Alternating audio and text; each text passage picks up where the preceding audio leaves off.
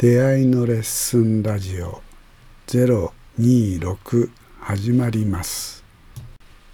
和子さん2回目。スキルとしての言葉。生かし合うための言葉。和子さん自身にとってねこの体のこと入ってったってことでなんか印象深いことってなんかそういう意味ではありますかね。今人のね印象っていうのはこう変化とかすごく面白いっていうのは一つあると思うんですけどね。多分ね、あの、体と心はくっついてますからね、そっちに本当は興味があるんだろうと自分でも思うんですけど、うん。まあ、直接心の方に入ってけれないので、かから体の方からこう近づいてってるみたいな面があるのかなって自分では思いますけどね。うんまあ。うん、ずっと前だけども、その、えっと、まあ、メンタルで調子の悪い子がいて、なかなか、なかなかこう、ね、調子の悪いのか抜け出せないから、まあ、整体でも行って体ほぐしてみたらって、また、すると変わるよって言ったら、うん、本当にどっかの整体に行って、で、あの、調子良くなって 来た子がいたので、うん、あ、そうか、会社辞めて自分もそれ始めちゃったっていうお話してましたよね。そうそうそうそうですね。そんな子いたので、うん、変わるんだろうなと思うんですけどね。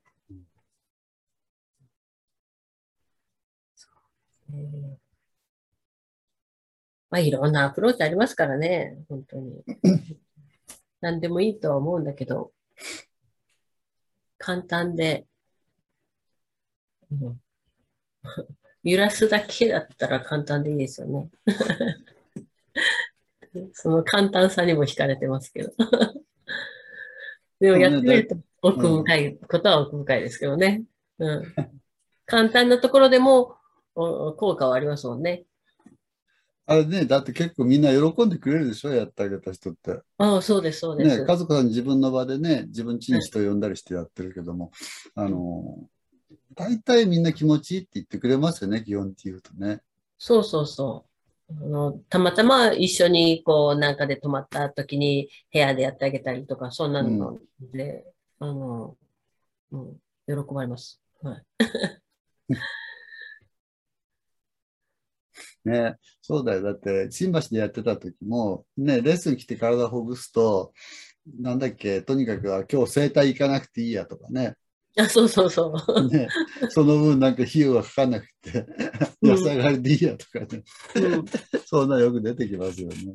そうですよ。だから、今年も、何だったかな、なんか春にこう近所の人と喋ってて、で、まあちょっとやらせてもらったんですよね。うん。うん、そしたらもうなんかすごい楽になったとか言って、えー、ただでいいの？本当にただでいいの？とか言って 帰ってきましたけど、もうガチガチで、うん、あの、あれですね、足を、足を持ち上げるのがあるじゃないですか。足を持ち上げて、で、離すと、パタッと本当は足が落ちるはずなのに、伸びたままなんですよね。膝から上が上に上がったままなんですよ。で、ほらね、これ力入ってるんだよって言って、えー、大抵の人って2平目か3平目ぐらいからちゃんと下がるじゃないですか。はいはいはい、そうすると4回やっても5回やっても足が上がってるんですよ。上がったままだろうね。そうなんです。はい、ものすごいえーとか言いながら力入ったままで、もう、はい、本当にいろんな人がいるなと思って。もう、面白いですね。足揺らしてるだけでも、やっぱりいろんな人やると、なんかもう最初から足首がブランブランブランブラン揺れる人とか、足首が固まったままの人とかいて、あ、人によって違うんだなって、うん、思います。でもそうやって体からアプローチしてもらうっていうのは、やられる方も、あれかな、やっぱり安心感あるのかな、そうね。なんかこう、無理になんかしようとしないじゃないですか。入っちゃったねってゲラゲラゲラみたいなとこあるじゃないですか。でね、ほぐしてやろうみたいなそういう力みも持てるわけではないからね。うん、とそれもそれだけでこう、ね、向かってくれる方が結構安心できたりってあるかもしれないな。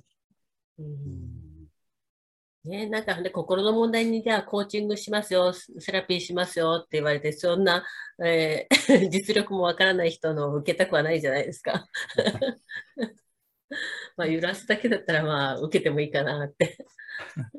あでも何前提としてはそのコーチングとかセラピストみたいなのちょっとこうあの勉強はしたの？和子さん自体は。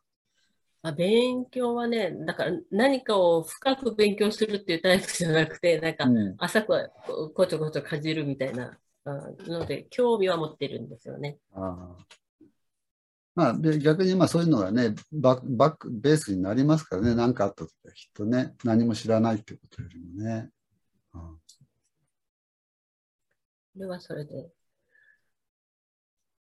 うん、そうですね。いろんなのをちょっとずつ学んでは、やめ、学んではやめたけど面白いです。やっぱり今もいろいろ、うん、学んで面白いです。こだから言葉、去年、うん、去年かな、今年かな？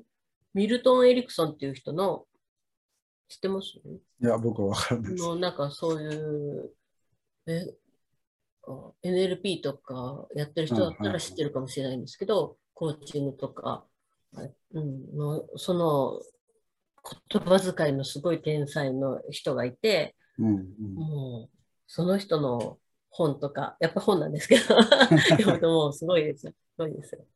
うん。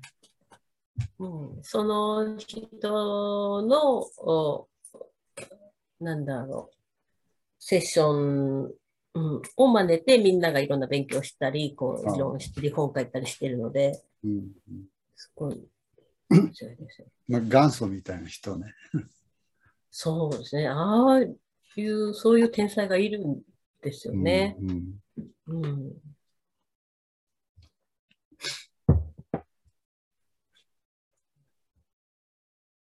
うん、言葉言葉はまだ奥が深いですね。うん、ねえ言葉も本当に。ねえ、でも、言葉自体はあんまりやらないんですね。言葉の声の出し方の方をやるんですよね。あの、僕の場合ね、言葉のテクニックとして考えてないんです。要はテクニックとして言葉の使い方を学んでいくってことですね。言っちゃうと簡単に言っちゃって今言ってたみたいなことね。で、まあこういうふうに多分、あの、言葉の語り方の間とか、ね、相手にニュアンス伝えるために、普通の言い方じゃなくて、ちょっとこうしてごらんみたいなことをやると、素直にそうやって相手と心が通じたりとか、心って意識ですね。そういう。うん。うん、大体言ってるの違ったら違うっつってみてくれね、そこをね。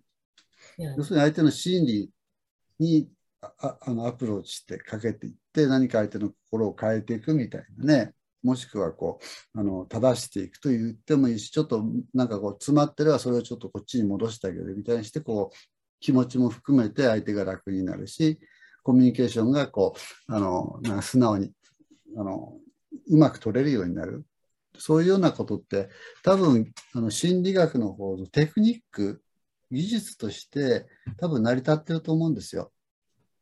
でまあね、カウンセリングなんかだとそういうところをこううまく相手とつながりを持ちながら、今の現実、生きてる、その生きてるところの中で自分が適応したり、外れてるものからもうちょっとね、あの価値観が変化変化していきやすくなったりっていう、そういうのってね、僕はね、心理学の発展で、今はかなりよくできてると思う、それ言っちゃうと。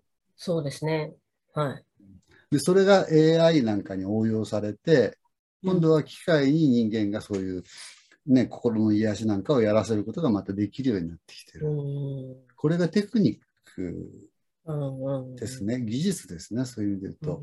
うんで、それはやっぱりね、こんなにもややこしくって苦しいような時代の中で 生きていくために、そういうテクニック、時代とか社会とか生活を成り立たせてそのテクニックって非常に大事なうん時代になってるし、それが一つの、あの、もうビジネスになってる。まあ、それはビジネスっていうのは必然、必要があるからね。そういうものが出てくるんでしょうけど、あの、僕はね、そこのところをね、実言うと、竹内とかがまあそうなんだけど、そういうテクニック的なものじゃないっていうところで人と関わることをどうしたらいいかってことをやってきてるんで、そうですね。言葉ってのはテクニック、どんな言い方でも言葉がへ言っちゃうと生きてりゃいいやっていう。うんうんうんうん。言葉が生きてるか死んでるか、相手とのつながりの中で言葉が生きてるかどうか。うんうん、話って言ってあの人話がうまいとかね、うんうん。うん、あの人と話してるとなんかこうあのなんていうかな。うん楽しいとか、まあ、そういう次元のことってのは僕は技術でやれると思うんだけどそうじゃない部分。まあ言っちゃうと例えば僕あのたなんだ宮沢賢治の作品をよく使いますけど彼の言葉ってリズムが持ってたり色合いがあって言葉にしてみるとねだから何かこうちゃうと言葉あの人に喋ると打楽器でだんだんだんだんって自分の中叩かれるようなそうするとなんか自分の奥の方からこう湧き湧き上がってくるものが言葉になって出てくるって。で、それをまた相手が受けて、そのこと、受けたことによって何かこう自分の心が弾んだり、あるものがぎゅっとこう力が満ちたりしながら、それがまた言葉になってくる。そういうやりとりの言葉ですね。やってることはね。で、まあ、ケンジさんの場合だと、それが最後はやっぱりイメージ。ね、この間もまた、あの、なんだっけな、あの、柏橋の夜やったんですけどね、あの、柏の木たちがね、本当森の中で月見ながらこう踊ったりとかね、歌を歌ったりと、そういう一つのイジイメージとしての光景みたいな、そこに生まれてきて、その中にこう入っていく。ね、さっきも和子さん言ってたけど、あの時の柏の木大王になってね、歌っちゃう。あれはあれでなんか一つの世界が、うん中に一つの大王、桂の大王が、まあ、バカやってるわけですけど、すごく楽しく生きてる姿がそこに現れてくる。そういう言葉ですね。もう人を生かし合っていってしまうって誰でも喋れる言葉をどうこうあの見つけていくかっていう作業でね。で、一番そこでね、言葉のことで多分僕がやってることで、あの特徴的だなと思うのは、あの、あれ、ちょっと今言葉がどっかに、どっか行っちゃったな。逃げちゃった。言おうとしたことがどっかに逃げちゃった。よくあるんだけどね。あの、なんつったらいいのかな。比較でしか言えないんだけど、言葉自体、テクニックではなくて、技術でもない。それではとりあえず、あ、思い出した。あのね、言葉って何かって言っちゃうと、あの、テクニックってのはこう元あるものに対してこうくっつけていくじゃないですか。そうするとテコミュニケーションを取るためには、こういうふうにした方がいいです。こういうふうにした方がいいです。っていうふうにしてお互いとの間にその、なんていうかな、回路を作っていくみたいな感じかな。というやり方じゃなくて、そういうなんかね、くっつけてるもの全部外していくんですよ、簡単に言っちゃうと。と、外しちゃうとなんか言葉のエキスみたいにだけになって。そのエキスを、あの、ケンジさんの言葉に乗っけちゃうと、なんかこう、なんて言ったらいいかな。うん。外すことでその言葉が生きていくって関係が成り立ってくるのね。ちょっとそこはうまく本当はもうちょっと時間かけて今言っていいことなのかもしれないけど。お聞きいただきありがとうございました。出会いのレッスンラジオ次回027に続きます。